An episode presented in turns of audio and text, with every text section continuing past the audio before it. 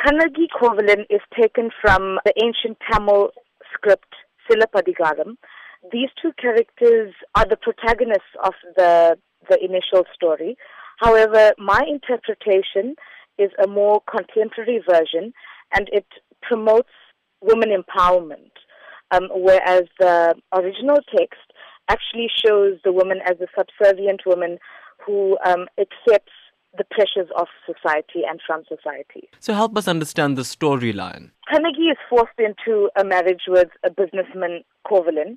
He then leaves her to engage in out of marriage activities with Madhavi, a dancing queen. He is in love with her execution of the art and is mesmerized by her performance and decides to stay on with her, um, leaving Kannagi alone. Um, she then pines for him and eventually, after a misunderstanding with Madhavi, he decides to go back to Kannagi. Um, when he goes back to Kannagi, um, she then says, okay, listen, I'll take you back, but on certain conditions. And they then agree to go and start afresh in a new town.